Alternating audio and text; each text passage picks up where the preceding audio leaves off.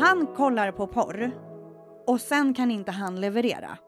Hur kunde du som tjej kunna ta tillbaka det? Och hur fan slutar man vara en psycho bitch? Mitt liv gick under där. Första mordet, det tog på mig.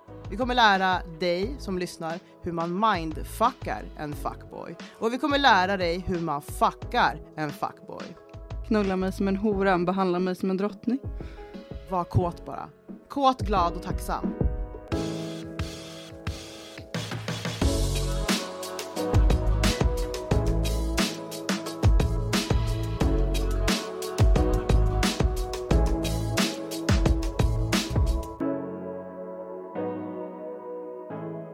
Hej och hjärtligt välkomna allihopa ska ni vara till Sexkartellen featuring Lassandrita Show. Jag sitter här i en studio någonstans i Stockholm tillsammans med tre tjejer slash kvinnor. Vi har lite blandad kompott av personligheter, bakgrunder, erfarenheter och jag tänkte att vi skulle bjuda er på allt som är smaskigt. Ibland kanske det är lite ledsamt. Men jag tänkte att vi ska presentera er så man får lära känna er lite grann. Så jag tänkte att vi ska börja med Joanna. Välkommen till podden! Tack så mycket, La Sandrita. Ja, välkommen! Vem är du och hur gammal är du? Eh, vem är jag? Jag är Johanna, på 25 år, nu i november. Eh, Är du singel? jag är supersingel. Ja. Hur länge har du varit singel då? Oj, vad ska man säga? Vi säger väl typ ett år då. Ja. Ja, till och från. Vi kommer vidare till dig. Framför mig har jag en eh, galen chilenska. Välkommen! Tack. Va, Hej. vad heter du? Jag heter Carol. Jag är ensamstående mamma. Kallas för Svarta änkan. Kommer gå in mer på detaljer sen. Spännande. Ja, eh, jobbar med lite olika saker. Mm. Jobbar sju dagar i veckan. Driftig. Japp. Ja. Hur gammal är du? Jag är 33 och, har lever varit singel i åtta år. Eller? Ja, det har varit en, men jag räknar inte som det var ett förhållande. Vi kommer säkert in på det. Ja, Ja. Min eh, tredje gäst är också en galen chilenska som heter Emily. Välkommen! Tack så mycket. Vem är du, Emily? Jag är en tjej på 32 somrar. Mm. I huvudet 18 plus moms. Eh, Jag är eh, i, ett, eh, i en relation och har två barn. Med min man blir det tre barn. hur länge har du varit tillsammans med din man? Vi har varit i varandras liv i fyra år. Um, varav en separation skedde ett tag. Men nu är vi tillbaks. Back in business. Ni har hittat tillbaks. Ja. Det applåderar vi för. Jättebra. Vi kommer att komma in på alla de här detaljerna. Men jag vill börja med att tacka för att ni ville medverka i den här podden. Och eh, Emily, eh, då den ena chilenskan, du kommer ju vara en av mina sidekick här i de flesta programmen. Yes bitch.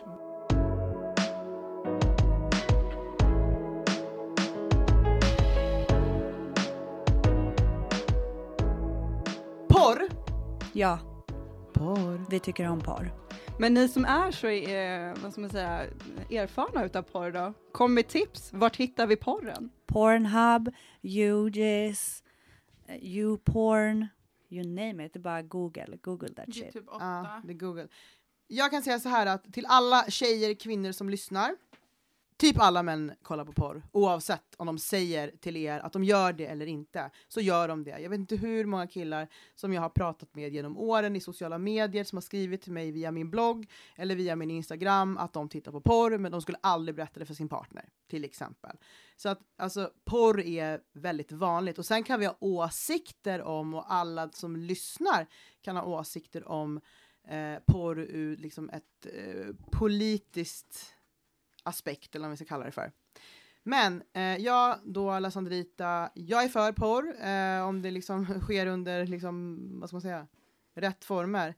Eh, och det vet man ju i och för sig inte riktigt. Men som sagt, ja, kortfattat, jag är för porr och jag brukar titta på porr och jag brukar titta på porr själv och jag brukar titta på porr med min partner. Jag tycker det är ett trevligt inslag i sexlivet ibland för när man är tillsammans med en person i x antal år och kanske ska vara det i 30 år till så behöver man Inshallah. variera.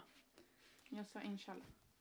Så behöver man variera sexlivet med att kanske inte alltid ligga på samma klockslag i samma position i 20 år eller 30 år eller 40 år. Du som älskar det här porrlivet, Det låter som att jag har porr inte får gå in på din relation sådär. Men har ni alltid så här wild sex? Nej, Nej, det var ju det jag jag. Nej, men det är det jag säger. Det, för mig handlar det om att ha en variation. Precis. Allt från A till Ö när man är i en relation. Ibland kanske man tar en, en snabbis på fem minuter för att behaga sin man. Ibland kanske ni älskar. Ibland kanske vi älskar. Kan Ibla- du älska? Knappt. Kan du ligga, Förlåt, Tack men jag Emelie för svarar... att du svarar för Jag, mig. jag men kan du ligga för i där. missionären? Ja, men det är klart jag kan numera med min partner. Jag har liksom lärt mig att älska på äldre dagar. Eh, och det, det jag vill säga att liksom, ibland älskar vi. Det är liksom känslor, passion, det är kyssar. Och ibland är det liksom att man är som ett... Och ibland ska det låta så här. Ja. ja. Exakt. Och liksom, man, man ska vara horan och madonnan för sin man. Precis som mannen har ju också eh, vad heter det? förpliktelser till sin kvinna. Så när jag sitter och säger att behaga din man, annars kommer någon annan göra det. Så betyder Ja, nej, men så betyder ju inte det att mannen inte ska behaga kvinnan. Det ska ju vara liksom ge och ta i en relation. Men jag, La Sandrita, tror på riktigt att om en man får sex kontinuerligt, ofta, olika typer av eh, sex, olika typer av ställningar, kärlek, snusk, porr, vad det nu än är, så tror jag att det är mindre chans att han är otrogen. Absolut. Jag eh, kan svara så här att mitt sexliv är helt fantastiskt. Det är ju en utav de största anledningarna till att vi har hittat tillbaks Kan till ni varandra. älska?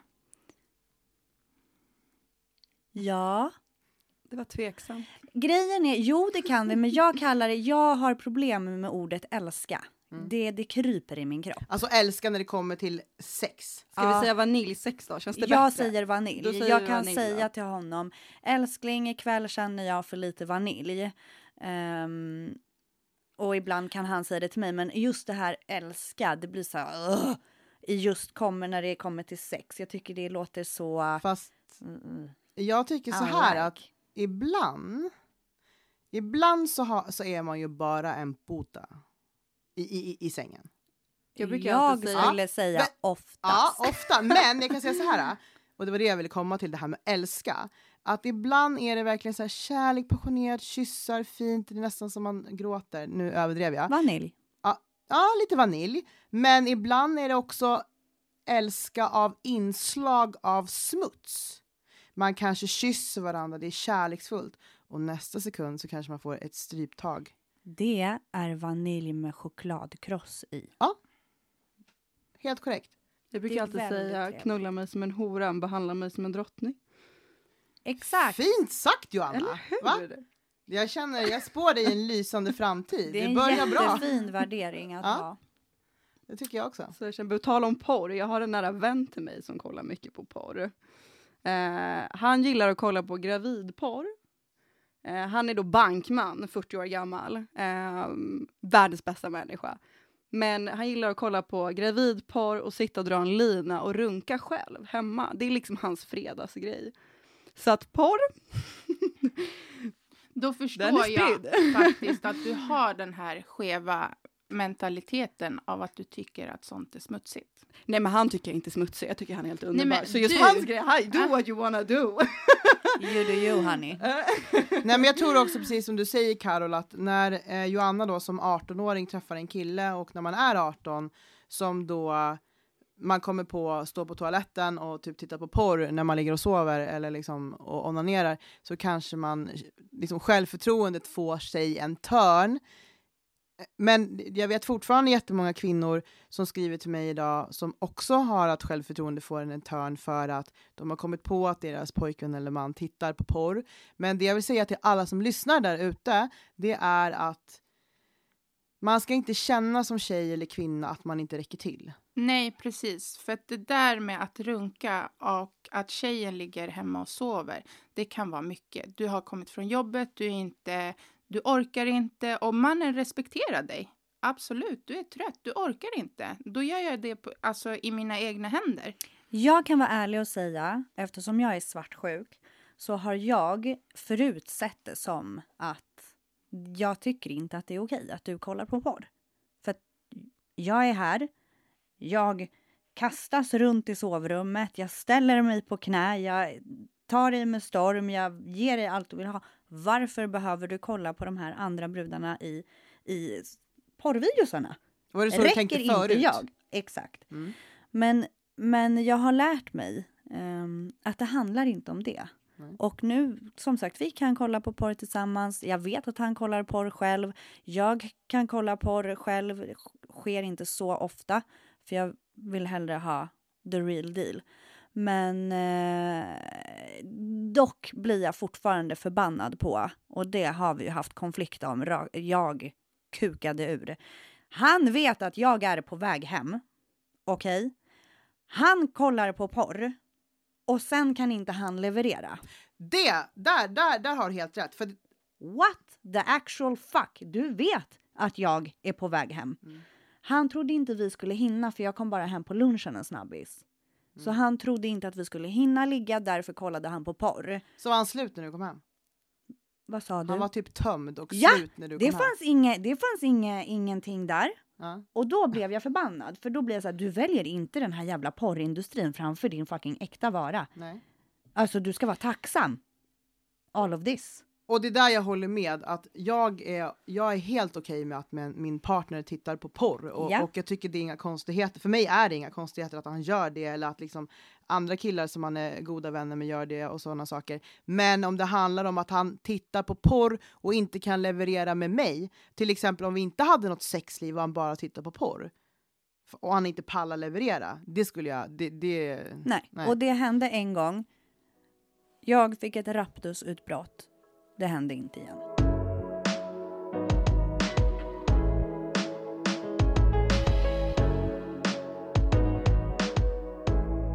Jag tänker att vi ska eh, gå igenom lite olika ämnen.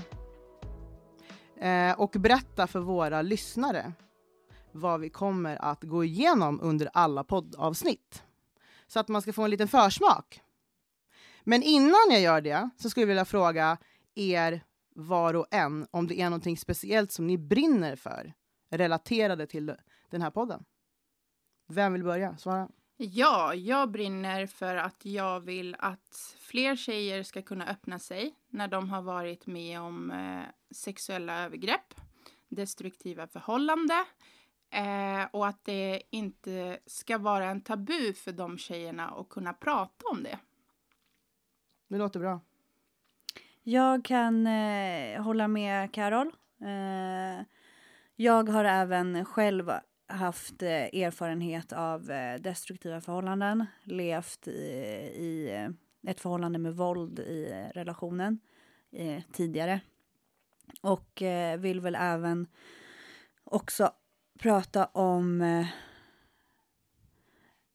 hur man får en familj att fungera och relationer ehm, när det finns beroendeproblematik Mm. i familjen. Ja. Jag kan väl hoppa på lite på samma spår, men eh, kanske också det roliga med eh, sex, samlevnad och eh, att vi fortfarande är unga och det roliga man kan ha även med sex och allt därtill Ja. i relationer. Sex är kul. Mm. Och det är där jag kommer in i bilden, som då är La Sandrita. Eh, jag vill prata väldigt mycket om hur viktigt det är att våga som kvinna eh, äga sin sexualitet, våga vara kåt, säga vad man vill, vad man tycker, vad man tänker. Eh, och att man alltid kommer ihåg att man aldrig ska göra någonting som man själv inte vill. Och det skulle jag vilja poängtera också ni som lyssnar att vi kommer under de här poddavsnitten att prata väldigt öppet, väldigt brett, väldigt osensurerat.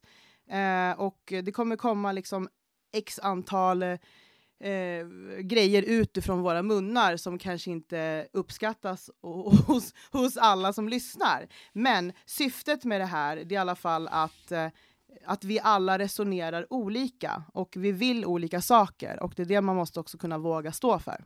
True that, Susan. Amen to that. Jajamensan. Jag tänker att jag ska eh, bara snabbt dra igenom lite grann här.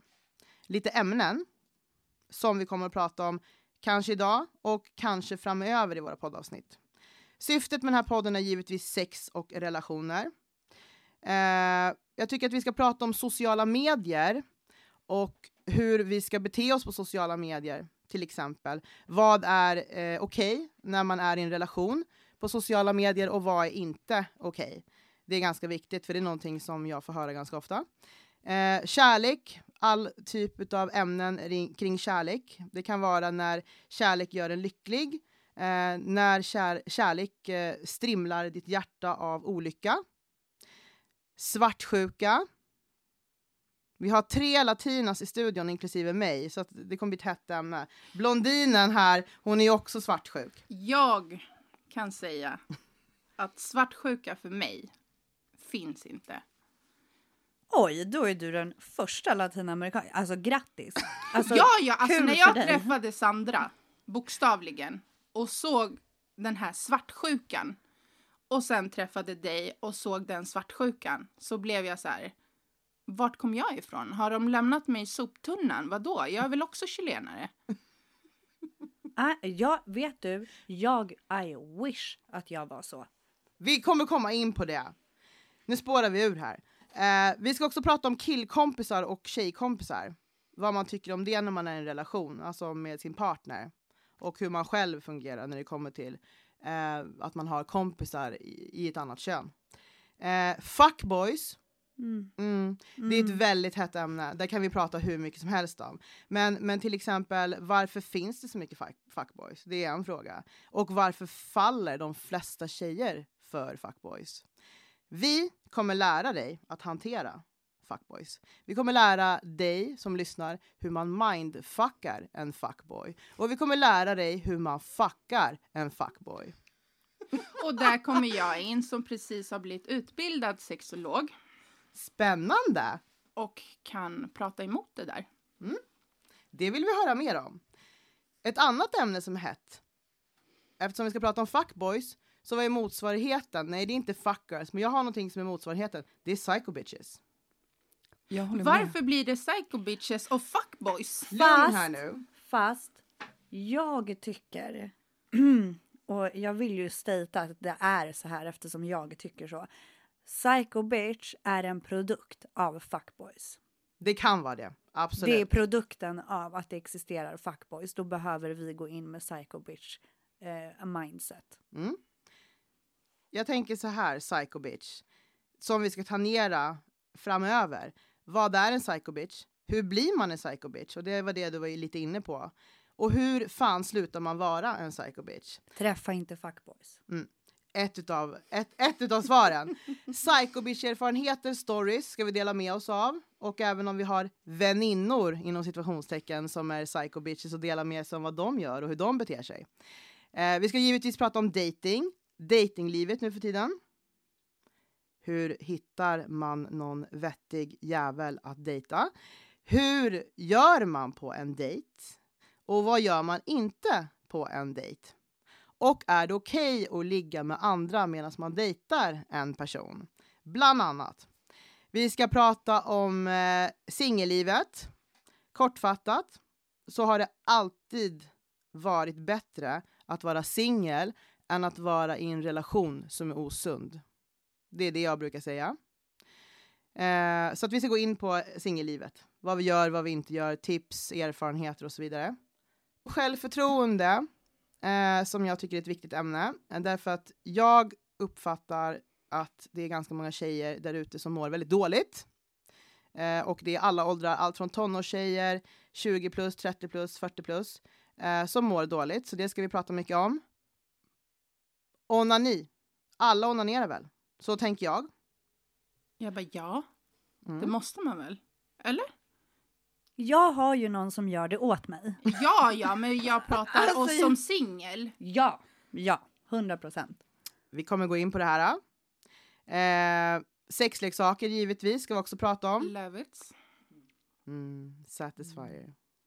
Nej, piskor och sånt. Det gillar du? Mm. Ja, då, då ska vi gå in på det. Bra, för jag har faktiskt velat lära mig om sånt. Cougar Life. Då kan vi faktiskt poängtera så här att i den här studion så har vi då alltså Joanna som är 25 år. Det är våran blondin, våran snygga blondin. Och Carol som är 30 plus. Och Emily 30 plus och jag då, La Sandrita, är 41 år. Eh, Så att vi kommer dela med oss av våra olika erfarenheter och liksom ålders och det är väl jag som är, får representera Cougaren Jajamän. Mm. Exakt. Eh, vi ska också prata om mässa rätt. Jag har en hashtag som heter mässa rätt. Och vet du vad det betyder? Nej. Hur mässar man rätt? Hur mässar man med en person som man vill ha någonting av, alltså en kille eller en tjej, som man vill liksom ha eh, eh, liksom en skön konversation med? Hur uppfattas man som en rolig person och inte för på? Det är väldigt viktigt. Eh, vi ska faktiskt prata om eh, tonåringar och tonårsproblematik. Eh, och det är ganska viktigt, därför att vi är inga tonåringar i studion, men vi ska försöka få in lite tonåringar här. För nu är det väldigt mycket prat överallt i media om att tonårstjejer eh, far väldigt illa ut. De eh, blir utsatta för, för en viss typ av sex som man inte vill ha. Och det kan vi säkert prata väldigt mycket om för att jag kan ju säga själv att man gillar inte samma typ av sex när man var 18 år som jag gör idag som 41-åring. Så det där utvecklas ju. Men Och det där att- utvecklas också på grund av att eh, äldre människor inte informerar de nya barnen som börjar ordinera och tittar på porr och tror att det där ska vara någonting vanligt. Ja. Ja, du har helt rätt, eh, Carol. Jag tycker att det här med tonårstjejer och vad de upplever och vad de blir utsatt för nu för tiden av porrskadade killar eh, och att tjejer tror att det är ma- man ska ta den i röven, man måste svälja, man ska bli strypt och slagen. Ja, jag kanske gillar det som 41-åring, det är mitt val. Jag gillar det, jag går igång på det. Men som 18-åring så kanske man inte gillar det. Och sådana här saker tycker jag att det är jätteviktigt att vi pratar om.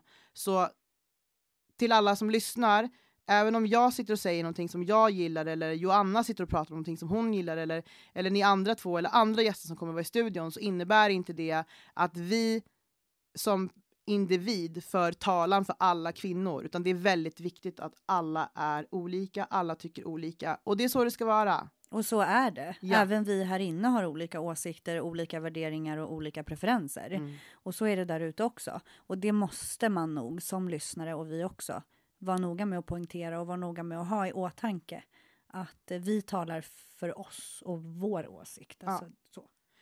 Och tanken är ju då att ni som lyssnar ska kunna känna igen er i någon av oss, i någon av våra erfarenheter, bakgrunder eller våra personligheter. Och bara för att avsluta det här lite snabbt med de här grabbarna som är porrskadade.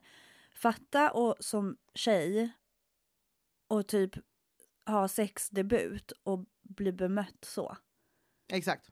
Jag tänker bara på min, när jag blev av med min oskuld. Hade jag haft en grabb som hade behandlat mig så, jag hade ju sett det som ett övergrepp.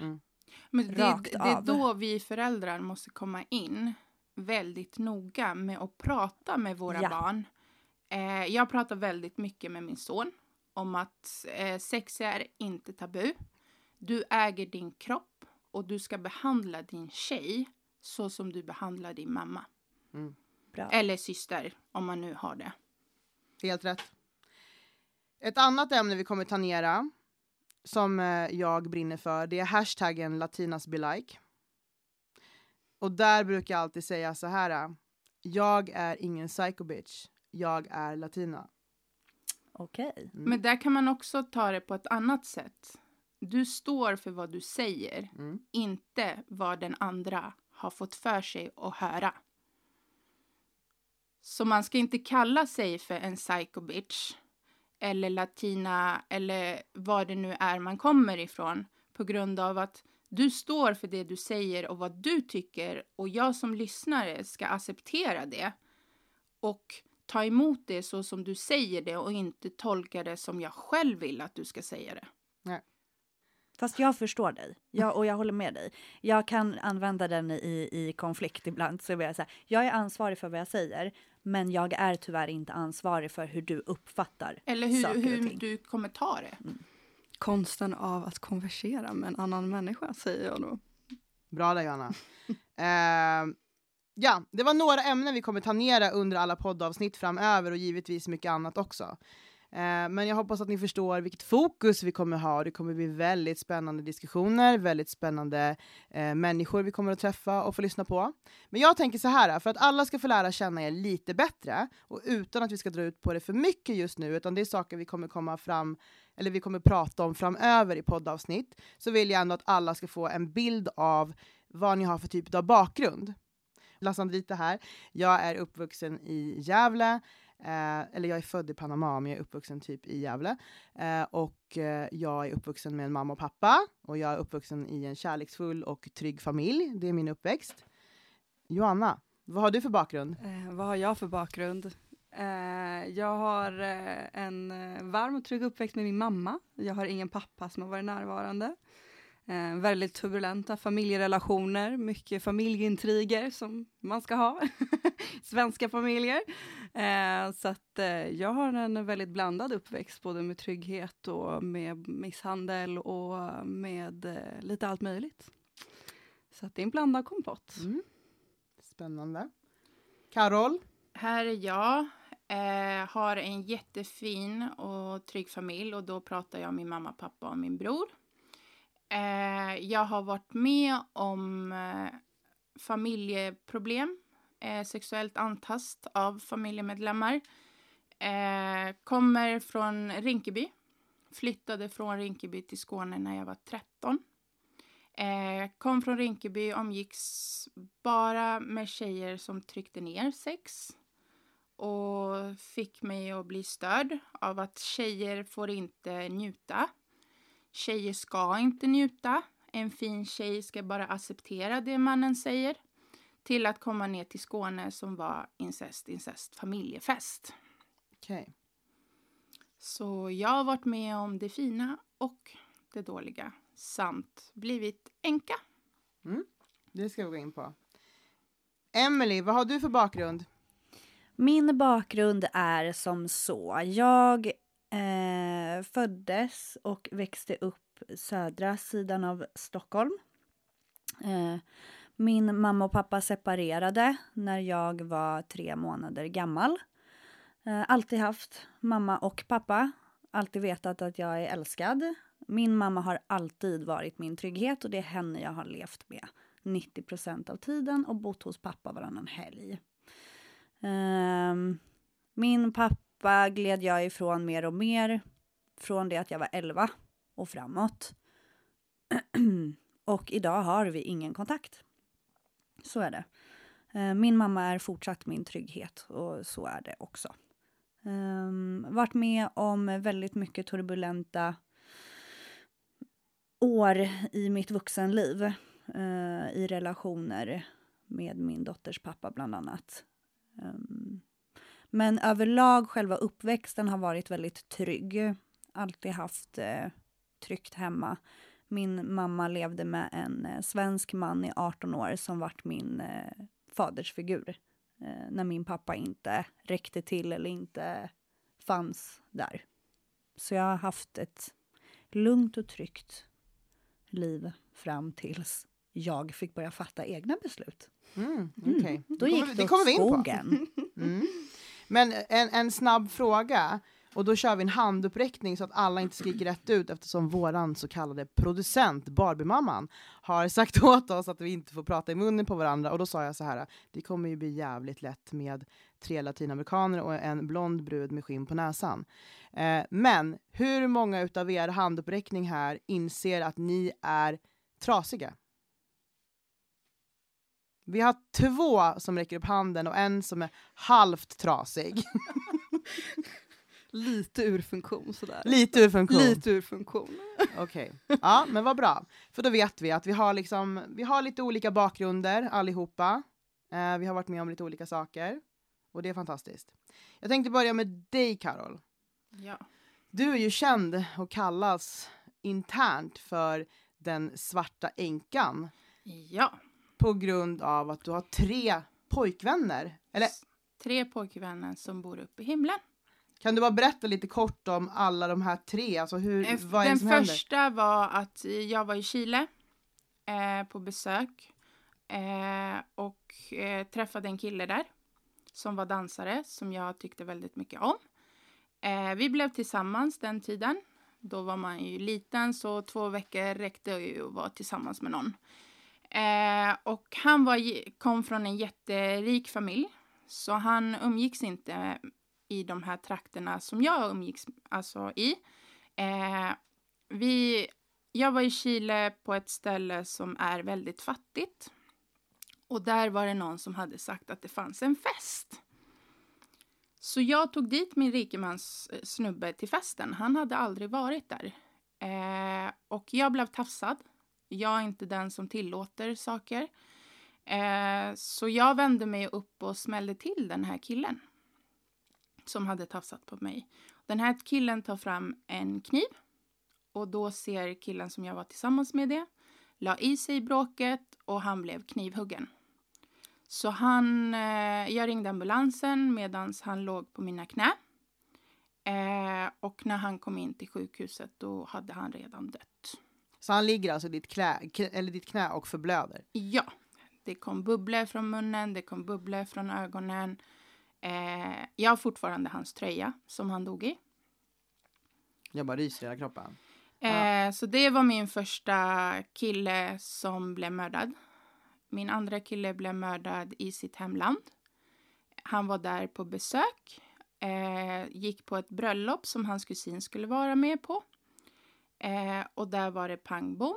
Och så fick han tre skott i huvudet. Men var du, du var inte med Jag då? var inte med Nej, där. du var här i Sverige? Ja. Och han var i Mellanöstern var det va? ja. Ja. Mm. Eh, så då ringde hans pappa och sa att han hade gått bort. Eh, mitt liv gick under där. Första mordet, det tog på mig, men inte som det tog på andra mordet. För det, det var verkligen min största kärlek. Hur länge hade ni varit tillsammans då? Eh, vi blev tillsammans när jag var 15. Han dog när jag var 20, 21. Så ändå sex år. Ja, det var mitt allt. Eh, så det tog jag jättehårt, men träffade min sons pappa ganska snabbt. Gifte mig med honom, fick min son eh, och där hände det lite grejer för vi ägde restauranger. Eh, och eh, han blev mördad hemma. Var du och sonen hemma då? Nej, jag var och lämnade min son eh, på dagis. Så när jag kom hem, då var han redan skjuten i skallen. Eh, jag gjorde det här som ett självmord. För att jag inte vill gå igenom någonting mer. Jag är ensamstående mamma. Eh, och på ett sätt så vill jag ju säga att det är självmord. För att det var han självmant som gjorde det, men han var utpressad till det. Av vem har jag ingen aning. Eh, men när jag tog hans telefon efter att han hade dött och läste igenom allting och då förstod jag att det där var inte självmant. Så jag kom hem och då låg han död i vår säng. Eh, det tog jättehårt på mig. Jag eh, gick in i rummet. Jag förstod inte att han låg där död. För jag såg ingen blod, utan jag såg bara att han hade ögonen öppna. Eh, så jag gick fram och då såg jag massa blod. Eh, och innan han dog så hade en av mina tjejkompisar begått självmord. Eh, och då säger min man på skämt. Eh, varje gång någon dör så ska du alltid titta i deras händer ifall de har lämnat pengar. Alltså det var någonting som han bara skämtade om. Så när han låg där död så fick jag det där upp i mitt huvud. Eh, att han skämtade om att du ska alltid kolla i typ folks händer när de dör. Eh, och jag kollade i hans händer och han hade faktiskt en 500 eh, som jag fortfarande har sparat. Eh, och då gick jag fram, jag kramade honom, jag stängde hans ögon. Eh, och han hade pistolen mellan händerna. Han låg så och hade pistolen. Så han tappade ena handen när jag kramade honom. Eh, och gick till porten och ringde polisen. Först ringde jag min bror. Han svarade inte. Sen ringde jag min pappa. Han svarade inte heller. Och då hade jag bara en procent kvar på telefonen. Så jag ringer polisen och säger att min man ligger död. Eh, och de vill prata med mig. Och jag säger jag har inga batterier. Jag måste ringa min bror. Jag vet inte varför, men jag fick sån här. Jag måste ha min brorsa. Du var i chock. Jag var i chock. Och de chock. ville prata med mig hela situationen. Jag bara, men jag pallar inte prata med er. Jag vill bara ringa och säga hallå, kom och hämta. Alltså gör någonting liksom. Lämna mig i fred sen. Eh, så när polisen kom då hade de frågat mig om jag hade kramat honom. Och då sa jag ja för att jag visste att när ni kommer kommer inte jag få gå in i rummet längre. Eh, och då la de papper på mina händer och satte mig i polisbilen. Och sa att jag inte fick röra någonting med mina händer. Och då ringde de min brorsa. Och innan han dog så hade det hänt massa skit. Så vi mådde jättedåligt under den tiden. Eh, så varje år som går nu under september till november då hamnar jag i chock. Mm. Så Jag, jag tror att alla som lyssnar eh, sitter och lyssnar i chock och alla som liksom har träffat dig och hört den här, eh, de här historierna från dig förut. Det är liksom, det är liksom vad är oddsen att man har tre liksom, ex som har eh, liksom blivit mördade? Och det värsta av allt det här är att ingen av de här tre har varit med i kriminalitet. Nej. Min mamma sa alltid till mig, ja men var inte med honom, han håller på med droger eller han säljer eller whatever. Och så sa jag till mamma när min man dog, jag bara vad spelar det för roll? Mm. Jag har haft tre skitsnygga killar. De har haft pengar på lagliga sätt. Mm. Och helt plötsligt går de bort ändå. Alltså, och då fick jag smeknamnet Svarta änkan. Ja. Eh, det låter sorgligt, men från min del så har det stärkt min personlighet något så otroligt mycket. Och jag är så stolt över vart jag står idag. Det ska du vara. Ja, Det, är ska jättefint. du vara. Mm. Vi kommer att prata mer om det här med dig också Carol, Mm. eh, framöver. Eh, Emily, eh, jag tänker så här att eh, du har ju en relation Japp. eh, och vårt nästa avsnitt som vi ska spela in, alltså podd nummer två, avsnitt två, ska handla ganska mycket om dig och eh, din partner som kommer att komma till studion.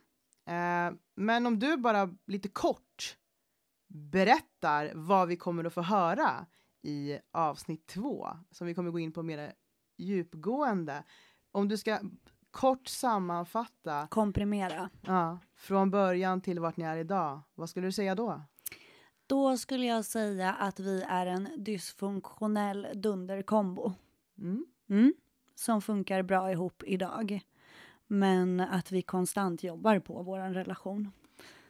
Dysfunktionellt till våra ungdomar som lyssnar. Vad betyder det? Ja, dysfunktionell, eller ja, för mig är dysfunktionell... Du är lite trasig, du är lite sargad. Um, Dysfunktionellt är ju någonting som inte är sunt, om vi säger så. exakt. Så att jag skulle kunna förklara det som att när man säger att man till exempel är uppvuxen i en dysfunktionell miljö så kan det vara för att det finns en mamma och en pappa eller både och som kanske har något form av missbruksproblematik, missbruk, missbruksproblematik Våld i hemmet. våld i hemmet, psykisk ohälsa, eh, psykisk eh, misshandel, eh, bland annat. Och samma sak gäller ju då en, en parrelation. Yes. Eh, att en, en destruktiv, dysfunktionell relation kan också tangera just de här ämnena med att det är osunt. Det är liksom inte... Och vi har haft en jätteosund relation till Mm. varandra. Har vi haft. Eh, vi träffades 2016. Eh, jag träffade honom alldeles för tätt in på mitt andra förhållande från min dotters pappa där det förekom våld i hemmet väldigt ofta. Eh, och han var min eh, räddaren i nöden enligt mig. Eh, vi träffades via Tinder, Mm. på tal om det här med dating. Men Jag matchade med honom för att ge bort honom till min kompis, för han var inte min typ. Men han började staka mig på Instagram för att han tyckte att jag var snygg. Eh, och sen var det bra. Tills beroende eh, sjukdomen började smyga sig på igen. Och eh, återfallen var ett faktum. Eh, mycket lögner, mycket svek, mycket gå bakom ryggen. Många återfall som togs visste jag inte om förrän det var för sent. Eh, jag hittade saker i vårt hem. Jag kunde inte acceptera det. Hade nolltolerans eh, i och med min dotter. Så att eh, vi separerade och sen gick det käpprätt åt helvete. Ehm, och sen hittade vi tillbaks till varandra helt enkelt. Hur kunde du som tjej kunna ta tillbaka det Det när du själv har en dotter? idag, hur jag kunde ta tillbaks utifrån det han har gjort mot mig så kan jag faktiskt idag inte svara på det. Det bara kom över mig att jag förlät honom. För det gick så långt i hans dåliga mående och i hans sjukdom, för att jag, det är verkligen en sjukdom. Men, Förlåt att jag lägger mig i här, Mm. men för de som inte förstår. När du pratar om beroendepersonen och att du pratar om någonting som är sjukdom, vad är det du menar då? Beroendet, missbruket Ja. av droger. Ja, att det är en sjukdom. Ja, det Ja. är en sjukdom.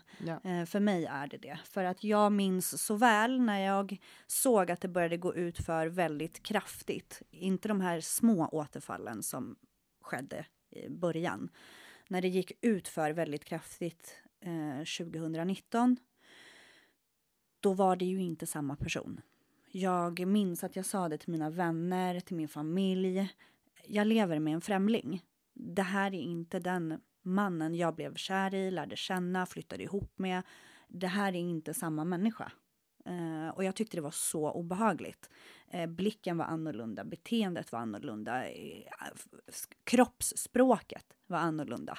Det var en främling. Ehm, idag är han den personen jag lärde känna. Men idag har han ju också, han är clean. Eh, det var en förutsättning, givetvis för att jag har en dotter eh, och jag har en bonusson. Ehm, han jobbar varje dag. Det är nolltolerans på allt.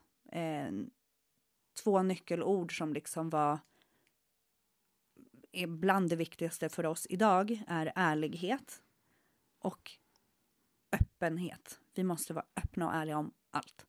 Det, och det är vi. Och vi har även kommit fram till att sanningen måste komma fram oavsett om det kanske är så att jag inte uppskattar den sanningen som kommer, men den måste fram. Och det gör den. Och det är väl så jag har kunnat jobba upp min tillit som jag jobbar på än idag.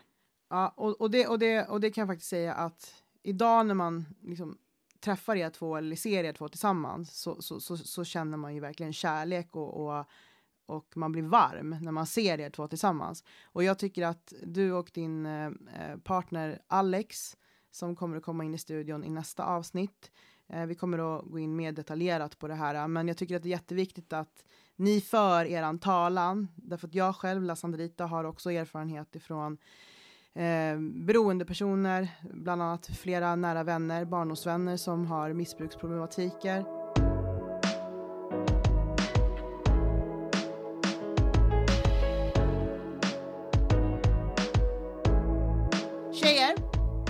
Har vi haft en trevlig tid tillsammans? Ja. Ja, Det här borde vi göra om, eller hur? absolut. Ja, vi har ju så mycket att prata om och så mycket att utveckla. Men då vill jag tacka alla som lyssnade. Har ni någonting att säga som sista ord? Lyssna på oss. Ha sex för att det är kul. Och äg din Lev kropp. ditt bästa liv. Var kåt bara. Kåt, glad och tacksam. Lev ditt bästa liv. Ja. Till alla killar och tjejer där ute. Sluta vara en fuckboy. Sluta vara en psycho bitch.